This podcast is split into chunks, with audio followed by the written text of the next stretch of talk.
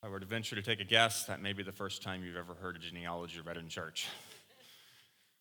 Not the most popular of places in the scriptures to go to. In fact, um, I, I've never done this in church either, but I'm just giving you permission to go to sleep this morning. You're welcome to take a nap. Uh, you're welcome to even use that to, as a selling point if you want to invite some friends for the next couple weeks. Maybe they need a time to take a nap and they could just come in and get thirty minutes, you know, lay your head down. I was looking for even jokes about genealogies, and I'm going to read to you. Here two that I thought were pretty good. A family reunion is an effective form of birth control.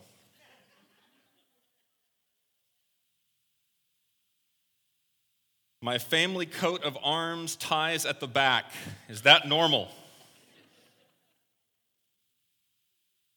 And that was it. Like, I went through fifty, and that was it. There's just not a whole lot of funny or exciting or about genealogies. So why cover genealogies? And we're going to do it for three weeks. Like, we're starting a message today that actually won't end for three weeks. I'm going to let you go home for a while, but it won't end. Like, we don't even really have, at the end of the sermon, I'm kind of just going to stop. Um, why are we doing this? Why am I putting you through this? Because you've had a long holiday season, and I wanted you to be able to sleep. That's really why we're doing it. According to Paul, all Scripture is inspired by God. All of it. It is all useful for teaching, for correction, for reproof, for training in righteousness, that the man and woman of God may be fully equipped. And that includes those sections that you have in Genesis, Numbers, Chronicles, Ruth, where you have genealogies. And I went back and I I looked up some sermons on Matthew one, one through seventeen. And I found a few. There's a handful. I mean, you can look up some of these passages on Google, and there are so many sermons that have been preached. There's a handful that are on this genealogy. Every one that I looked at, it did the same thing. It looked at a big picture. It talked about Abraham. It talked about the fact that this genealogy shows that Jesus is legitimately in the line to be Messiah. And then it went on. But it never really talked about the people. Like, the people that make up this genealogy. Right? Um, you ever played Six Degrees of Separation? You ever played that? You, you are six people away from anybody else. That kind of idea. You know, Kevin Bacon was very big in this for a while, and it was, you know, six degrees of separation from Kevin Bacon. You could do that. We could do that today. And we could show that maybe you are connected to, at some point, this famous person. And you might be, yeah, I got there in three, and that person took four. But you're not going to leave the room thinking, wow, I'm cooler than I was before because I'm only four people separated from whoever that is. However, genealogies, they do have a bit of that. If you find out that one of your great-great-great-grandfathers was the president, there's a bit of pride in that. There's something to that, like, wow. And there even becomes some of the thoughts of, man, do I have leadership in me? I mean, when we think about actually people who were related to us, it says something about us, or at least we think it does. Um, the opposite side is true, too. If you ever have the bad people in your family that you kind of want to hide, you're like, I hope I'm not like that person ever. But family is different than six degrees of separation. And here's my fascination with the genealogy. It's not about the genealogy itself. It's about Jesus. We are called as believers to know him. Part of the way we can know him is knowing his family. And asking some of the questions, how was he like and not like some of his ancestors that are in this line? And so here's our sermon series for the next three weeks. We're going to look at people. I'm going to tell you a bunch of stories. Uh, I don't have a whole lot of illustrations. I don't have three points. In fact, today, I honestly, I can't tell you how many points I have. I don't know yet. When the clock gets to the point where I need to stop, I'm going to stop, and then we're going to go on next week. Because we're just going to go through these, at times, really fascinating stories of people. And I'm going to say, look, here's this person, and here's some things that took place in their life. I want you to know the ancestors of Jesus better than you did when you came in this morning. And I don't want you to know them just as there was this person on the, on the piece of paper, and like I learned a lesson from their life.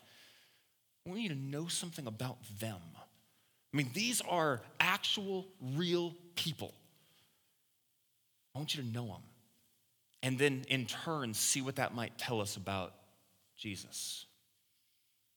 So, come with me on this journey. If you get bored, go to sleep. I won't throw anything at you. I won't say anything to you. No guilt, nothing. For this series, you can sleep. Right? All right, open your Bibles. Matthew chapter one.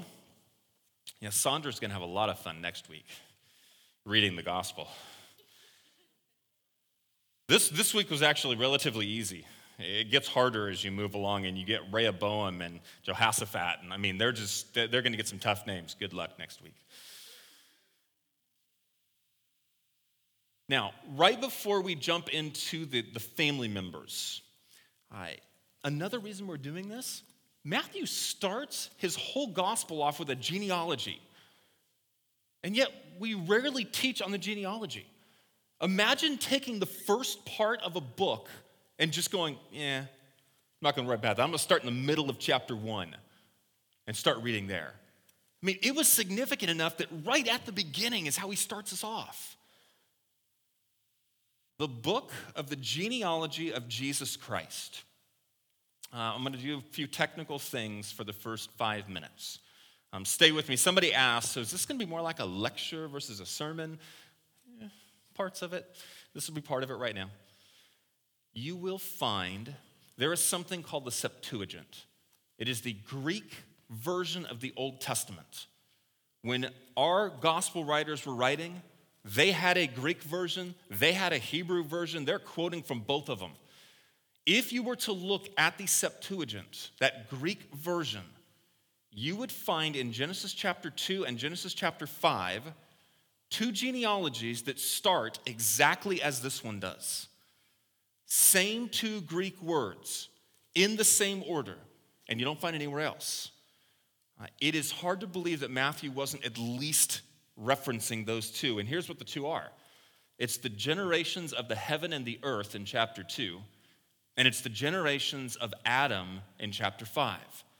It is creation genealogies is what they reference. Because there's lots of genealogies, but these are the, the beginning, like the beginning of the planets, and then the beginning of the first family. And now here he is, hearkening back to that. This is the beginning of new creation. In Jesus Christ, you have the beginning of new creation. You have, for all of us in this room, the chance for something new. Not only that, the book of the genealogy of Jesus Christ, and then he does something that you don't see in the rest of them. When you have the book of the genealogy of Adam, guess what follows? Adam's descendants. The genealogy is Adam's the top guy, and here's who comes after him, and typically his seed says something about him, but it's all about him. It's going down from the top guy. This is reversed. It's the genealogy of Jesus Christ, but it's not starting with Jesus Christ and going to his descendants. It starts with his ancestors, and they point to him. That is a reversal of genealogies. Genealogies are about the person here, as opposed to everybody we're about to study. Their lives point to Christ. They exist for him. What they do, what God wanted, it all points to Christ. It is a powerful way to start off his gospel, even if it looks really boring and generic. The book of the genealogy of Jesus Christ. Um, Jesus is his name. Christ is his title. Right? We have lumped the two together over time, and he's known as Jesus Christ. That would be like saying Barack President. President's not his last name. It's the title, right? Christ means Messiah, anointed one, coming one. Jesus is a shortened version of Joshua, and it means Yahweh saves, as opposed to Yahweh is salvation, which is Joshua. But it's that shortened version. Yahweh saves, here's his Messiah. And everybody points to him. And that Messiah is the son of David and the son of Abraham. We'll talk more about these two as we move through the genealogy, but here's the brief part, because they're highlighted at the front. And if you're Jewish, they are highly significant. The father of the faith and the greatest king who ever lived. Jesus comes from the line of both. And in Abraham, you have the promise that all nations would be blessed. Not just the chosen ones, but all nations. And in David, you have the throne that would never end. And he's the son of both. All right, there's our intro. That's the, the lecture, short lecture part. Here's the people. Abraham, all right, we can stop right there. Don't have to go very far. Um, I can tell you in studying these people that when I first started, I was least interested in Abraham, Isaac, and Jacob. You know why? Because everybody studies them. I mean, you have whole sermon series on them. I thought, I want to know more about Amminadab. When's the last sermon series you heard on Amminadab? How many of you can say Amminadab? I mean, it, this is like, I'm like, those are the people I want to know about. Until I started studying them the best I could, more as people. Not as lessons, not as like, you know, Abraham did this, so we should do this. Or Abraham was like this, so we should be like this. Um, not even theologically, that Abraham is the first who believes and it's reckoned to him as righteousness, as Paul picks up in Romans four, and says, look, it's always been this. Not even from a theological perspective, just from a, a person. Who was Abraham? Here's my short, I'm gonna give you just short snippets because I don't have time to give you, I mean, on Abraham we have chapters. Some of these people we have nothing. I mean, Hezron, that's it. He's dad and he's the son. But we don't know anything else. Like some of them we have almost nothing, but I'm gonna give you snippets as we can, right? Here's Abraham. Abraham was a guy that had what appears to be a decent family business. And it's a business that he would have taken over. I mean, he kind of had it set out for him, something that, that would have worked. And he gets either a vision or a dream or a voice. He gets something from a divine being that he really doesn't know that well. And that divine being says to him, I want you to make a journey. I want you to go to a land that you've not seen before, that I'm not even telling you much about. I want you to just trust me. But I want you to leave behind this inheritance, this business. I want you to leave your family behind, and I just want you to go. And it's going to take you hundreds of miles to get there. You can't even go straight because there's a desert. You have to walk up and around. Right? And I want you to go on this journey and just trust me through it. And I am going to make you the father of nations. And Abraham is a guy. Now just put yourself there. Abraham is a guy who says, all right. I am going to say, Dad, I'm leaving the business. I'm going to walk away from my family. I'm going to start on this journey, even though at this point, I don't have any kids. I don't have any guarantees. And I don't even know what this land, I mean, it's supposed to be good, but like I haven't seen it before. And I'm just supposed to go. And he goes.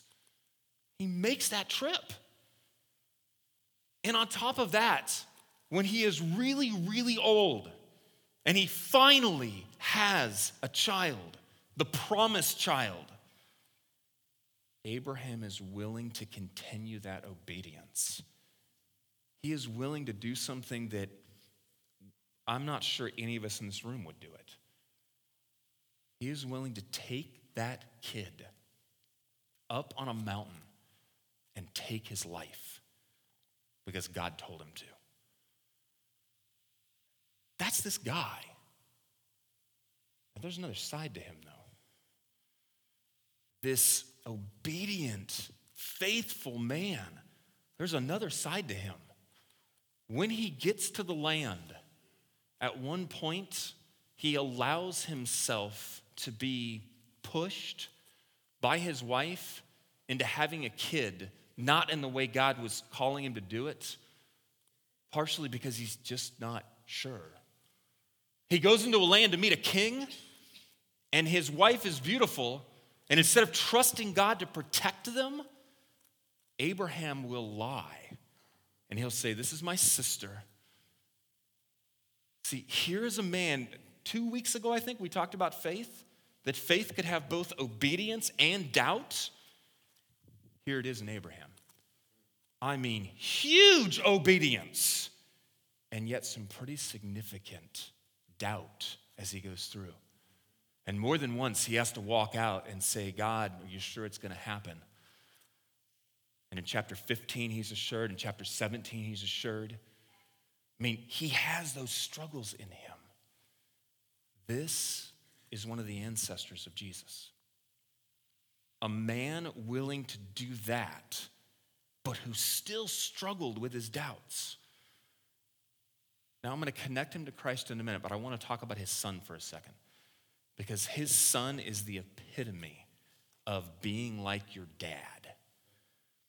I mean, think about the families where if, you, if you've ever heard this said about you, or maybe, man, you are just like your dad, just like your mom. Like, boy, when you said that, it sounded just like something your dad used to say.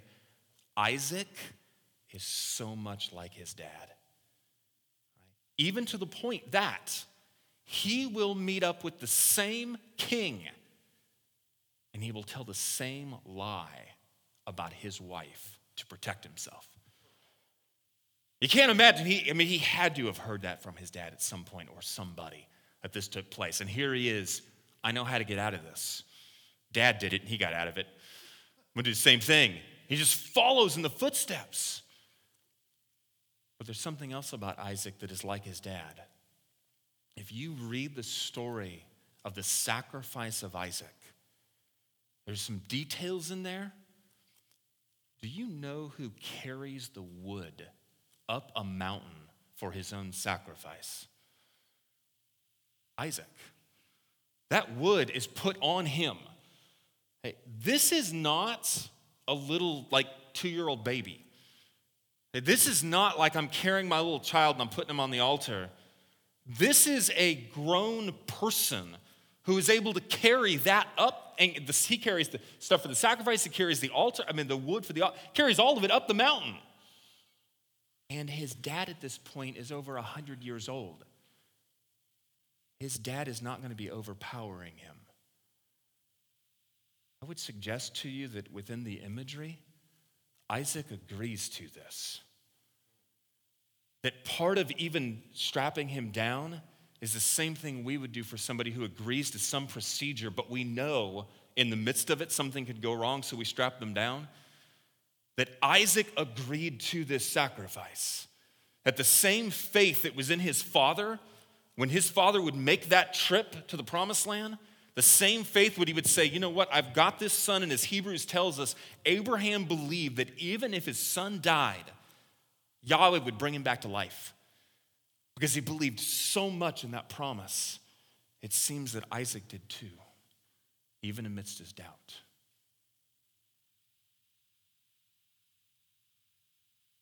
Jesus had the qualities of both people on the positive without the negative. Let me just start with the incarnation. What does it take to go from divine being to incarnate human being? To go from the glories of heaven to live on our planet as one of us. And by the way, for all eternity, he would take on flesh. He didn't just become human for thirty or thirty-three years, however you want to reckon his age. It's permanent. Move into the wilderness. He is led out to the wilderness, much like Abraham is told go. He's just told go. But he's not told, as far as we can tell in the story, he's never said, they don't say, okay, for forty days this is going to happen.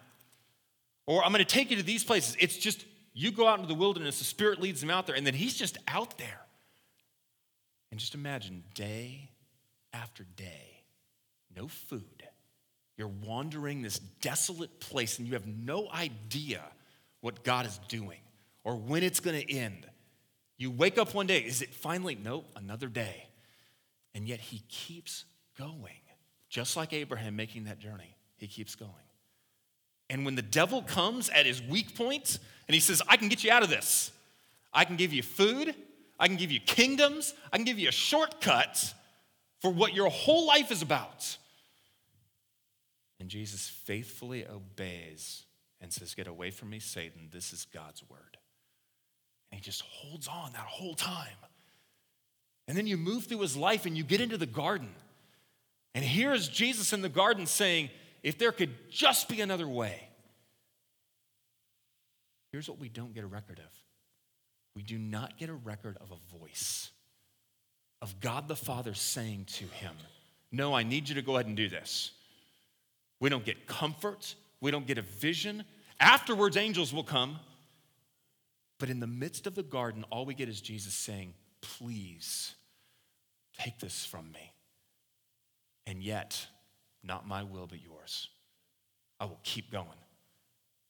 He stands before Pilate and he says, I could call a legion of angels down right now and stop this whole thing and take everything over. But that's not God's plan. All the way through his life, you see that faithfulness. Obedience to what the Father wanted, no matter what it would cost him. And you see some of that in his ancestors. And some of it you don't. The doubt part, you don't get that.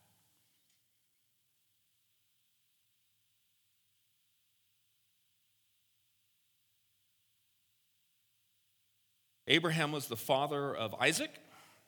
Isaac, the father of Jacob. Jacob. You know, I read his story preparing for this a couple of times because Jacob's got some really powerful moments. I mean, you've got, I mean, the father of the twelve tribes. I mean, he, he's got some pretty good things about him. But I want to give you one word that stuck out to me as I read his story. Weak. Jacob is manipulated by his uncle, by his mom, by his wives. He's afraid of his brother. Um, at one point, his own daughter is abused. And, and instead of doing anything about it, he just stands by until his kids come in. And then his kids do something about it. And when they do something about it, he gets mad at them because it might impact him. All the way through the story, again, and I don't want to take away because he has very faithful moments. But all the way through his story, there is a weakness in him. Uh, everybody else seems to kind of control him. He won't make strong decisions about things. Now, God still uses him. I mean, God is the one that, that takes this vessel that is weak and, and like does amazing things through him. But there's such a weakness about Jacob as I read his story. It is not necessarily a weakness in his parents, but it seems like it almost just keeps going. Like, Abraham had a moment where he was, a couple of them, doubts, and Isaac just kind of took his dad and did the same thing, and Jacob goes even further. I almost see this line just in some ways as people just getting worse and worse as you go down into Jacob. Jacob, in that way, is the opposite of Christ. Christ Nobody could manipulate him. And they try. I mean, there are people that tried. Think about the woman caught in adultery.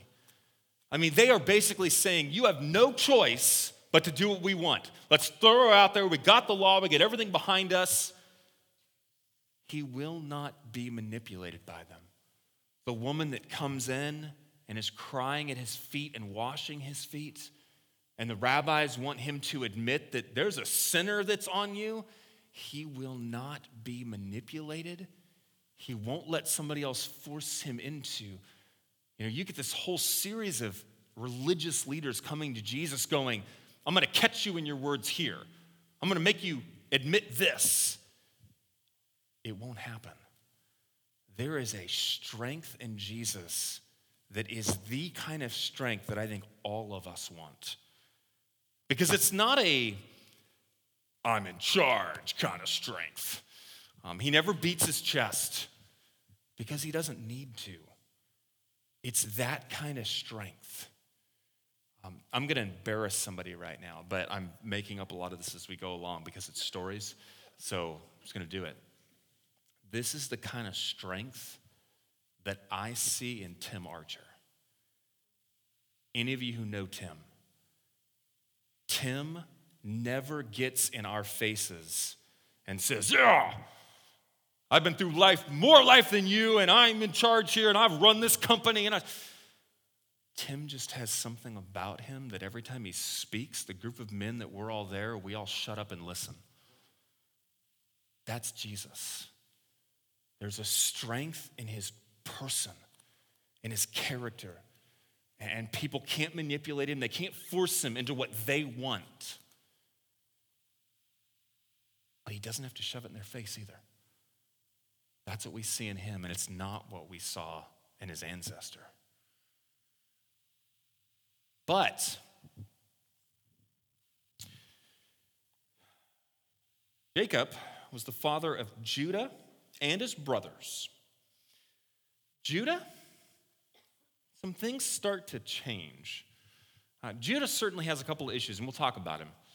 But Judah, he starts to epitomize strength. When they need to go to Egypt to get food, it is Judah who takes the lead, even though he's the fourth brother in line. He's not the oldest. He takes the lead. When they have to talk to their father about getting their youngest brother to come to Egypt, and, and Jacob does not want that, it's Judah who talks to his dad and says, look, I'll give my life for his life. I'll be the one. I'll be the surety for this. Let's take him. When they have to go talk to Joseph, and they don't know he's Joseph yet, they just know he's in charge in Egypt, it's Judah who steps up and does the negotiating. There's a strength in Judah that you don't see in the same way in Jacob. You really start to lose it in other people in his line. But Judah stands up, and here's where it really hits home. This is both his weakness and his strength. Judah's oldest son marries Tamar. But because of his wickedness, God kills him. Well, it now becomes the role of his next brother to give a child to Tamar, to marry her and take her as his wife. He does that, but he wants his kids only to be his kids, not his brother's kids. So he will not get her pregnant. Because of that evil, God takes his life. Well, that leaves one son for Judah to give to Tamar. And Judah says to Tamar, well, he's not old enough right now. I'm going to hold him back in my house for a while. That for a while just keeps going on and on and on because Judah doesn't want to lose another son. It's his only son. But rightfully, that is what's supposed to happen. And following the Lord in that time, that youngest son should have been with Tamar. Finally, Tamar takes things into her own hands. And she goes out and she dresses like she is a prostitute, a cult prostitute from the temple. And here comes Judah. And Judah is tricked into having sex with her and has a kid with her. And when Judah finds out that Tamar has, is pregnant, he wants to kill her for her unfaithfulness. Now just let that sink in. Who started the unfaithfulness? There's only one reason she's in this situation in the first place, and it's because of the guy who wants to kill her for her unfaithfulness. However, she was smart enough to take something from Judah. And so when they wanted to know who the dad was, she said, well, it's whoever these belong to. What kind of position is Judah in now? Oh, that's mine. Oops. Biggest oops in history. Oops. And yet, instead of covering it all up, instead of killing all of them, let's just preserve my honor. Let's not let people know about this. Judah steps up, and now he takes her as his wife. He's got two more kids that come into the picture. He does the right thing, even if he started by doing the wrong thing. And that, that's what you see in Judah. That, that guy who's going to step up because somebody has to, even if he's not the oldest. That guy who's going to go, oh, man, how dare you? Oh, that's my fault? Okay. Then I will care for these kids and I will take you in because I screwed that up. That's the kind of person I think you see. And again, we don't have a lot of the story, but that's Judah. And that kind of strength you definitely see in Christ. Christ is the one who is willing to wash his own disciples' feet in order to tell them what they need to do. I will step up and lead by being the example. I will step up and do what's necessary. I'm not going to be the one sitting back here telling you all what to do. I'm going to do it. And that's how he led. He led by being the first one to step into something and saying, now be like me. Don't be like I want to be or what I think is right. Be like me. All the way through his life. That's what he was. One more, and then we have to stop.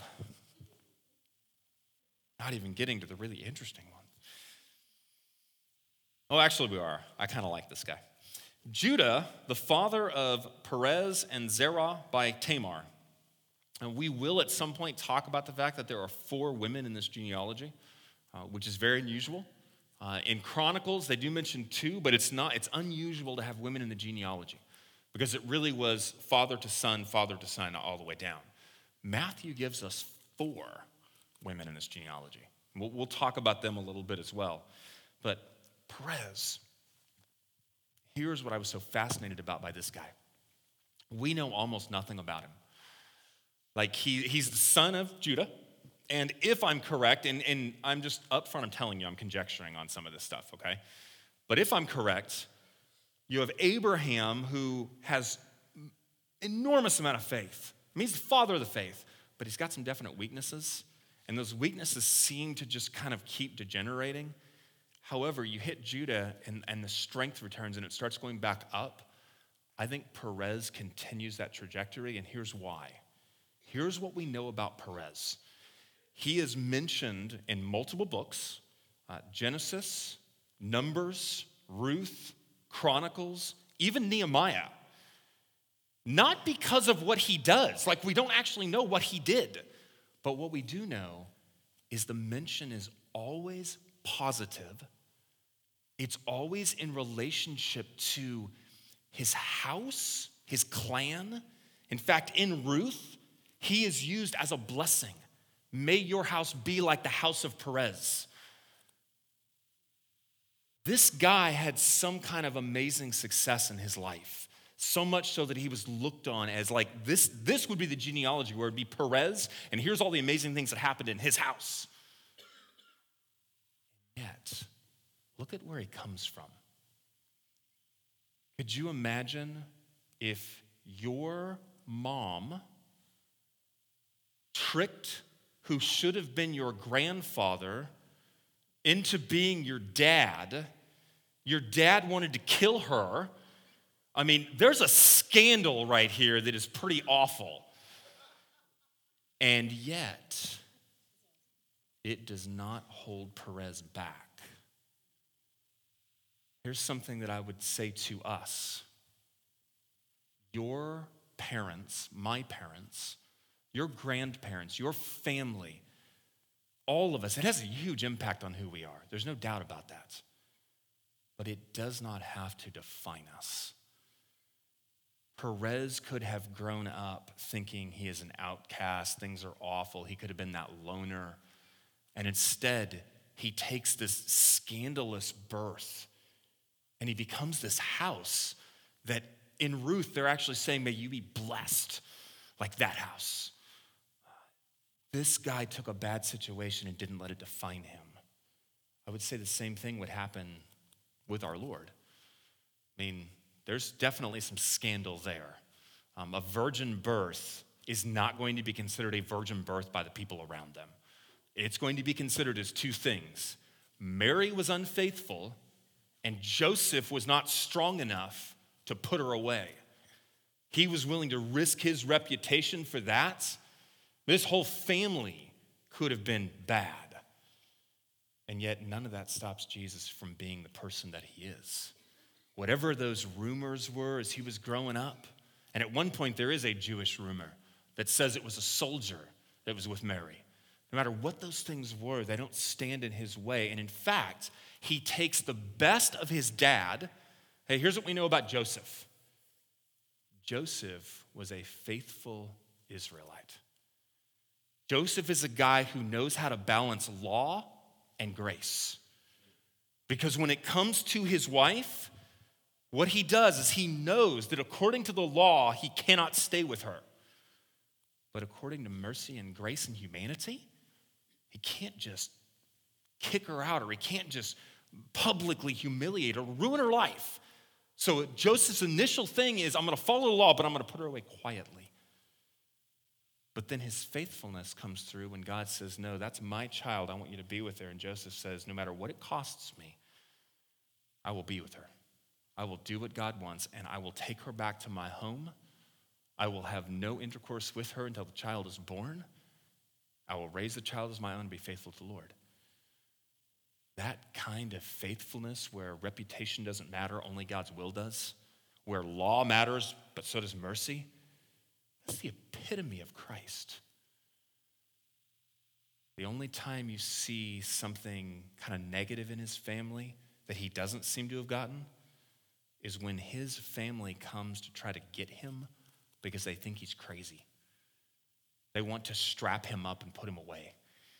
And you know what?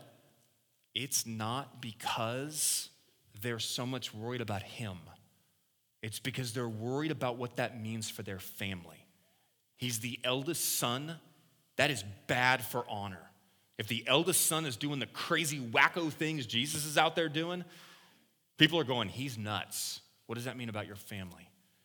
They are going out to get him because of reputation. Jesus could care less. Reputation for him, there's only one person that he cares about who views his reputation in a certain way, his Father. Everybody else, whatever you want to think of me is fine. But Joseph was like that. He saw some of that in his dad as he was being raised, that the right things were put in the right spots. And the other things he doesn't seem to have gotten.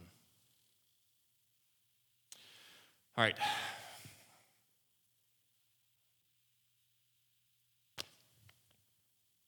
Uh, next week, we're just going to pick up with the next person and just keep going. All right, so you have three options. One, you can think, this was kind of interesting. I've not heard some of these stories about these people, and I want to learn more, and you can come back and do that. Two, you could come back and take a nap. Three, I'm telling you up front, for the next two weeks, we're going to be in the genealogy. If you want to skip church, that's between you and God.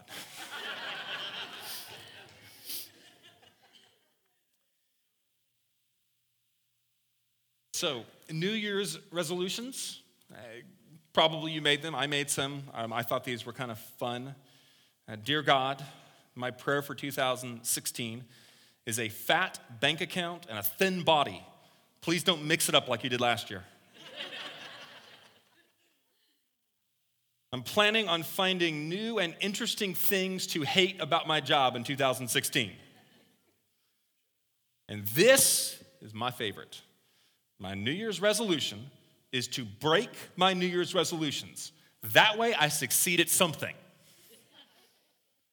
My New Year's resolution, I want to be in better shape. Um, and I've been saying that for a long time. Um, I want to be in better shape. Uh, we worked in the garage for like four hours yesterday. I'm so sore and winded from that. Like, we weren't even doing very much. I'm just not in good shape. My wife wanted to help me. So for Christmas, she got me a Fitbit. As if I need something to tell me how out of shape I am.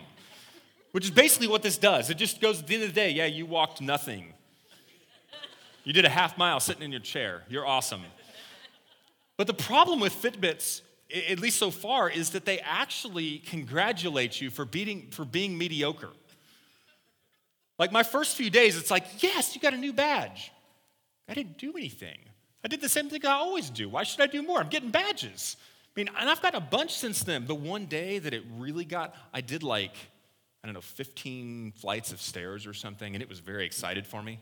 It was like, you got two badges and all these stairs. And I'm like, I don't ever want to do that again. The reason I went those flights of stairs, my children ate something bad the day before. I had like five diapers and like three wipes. I mean, it was, I never want to do that again. I'm not sure what I think about Fitbit yet. But I do know that Fitbit can't change me. It can draw out things. It can show me that I don't walk enough. It can show me I don't sleep enough. It can't make me sleep more. Boy, I wish it could. Uh, as we talk about these people, as you think about your life, hearing the story and thinking to yourself, you know what? I think for too long I've been living in the shadow of whatever it is. Uh, an uncle that was a terrible person. I thought I was going to be a terrible person. To think about, you know, these people that have this amazing faith. Wow, I wish I could be like that. Telling you the stories is not going to change anything.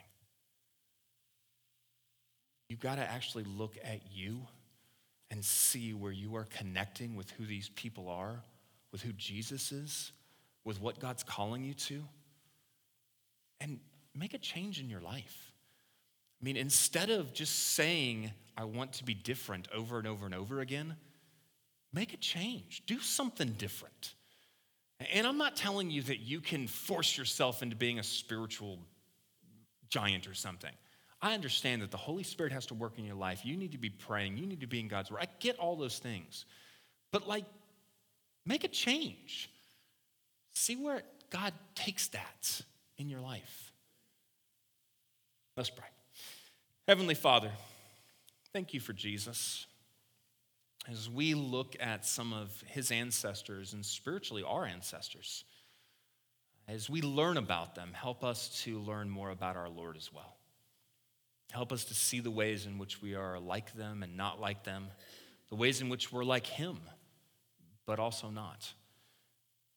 Father, help us to see the areas of change that this new year you may be calling us to, in areas of faithfulness, in mercy, in areas of trusting you when we don't have answers, in areas where our sin is taking over parts of our lives and we're just letting it, instead of turning to you and repenting and seeing what you are calling us to.